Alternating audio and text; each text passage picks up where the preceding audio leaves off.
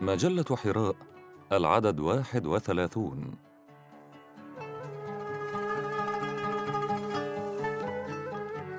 السلطان سليم الخادم الأمين بقلم نور الدين صواش.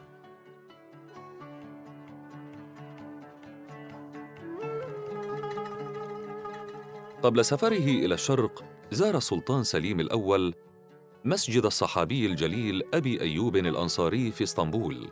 صلى ركعتين ثم دعا ربه راجيا النصر وجمع شمل الأمة. وبعد ذلك ولى وجهه نحو منطقة أسكدار لقيادة الجيش. تحرك الجيش العثماني في الخامس من يونيو حزيران عام 1516 من أسكدار. كان يمر من الأراضي الغنية بالحدائق والبساتين والزاخرة بشتى أنواع الفواكه والثمرات.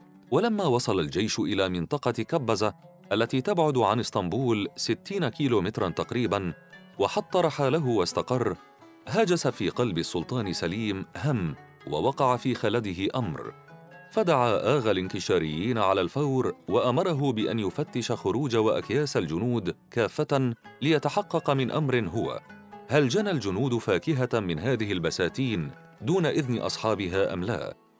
فذهب الآغا على الفور وشرع مع أعوانه بتفتيش الجنود واحدا واحدا ثم بتفتيش الأشجار كذلك واحدة واحدة ولكنه لم يعثر على شيء قط.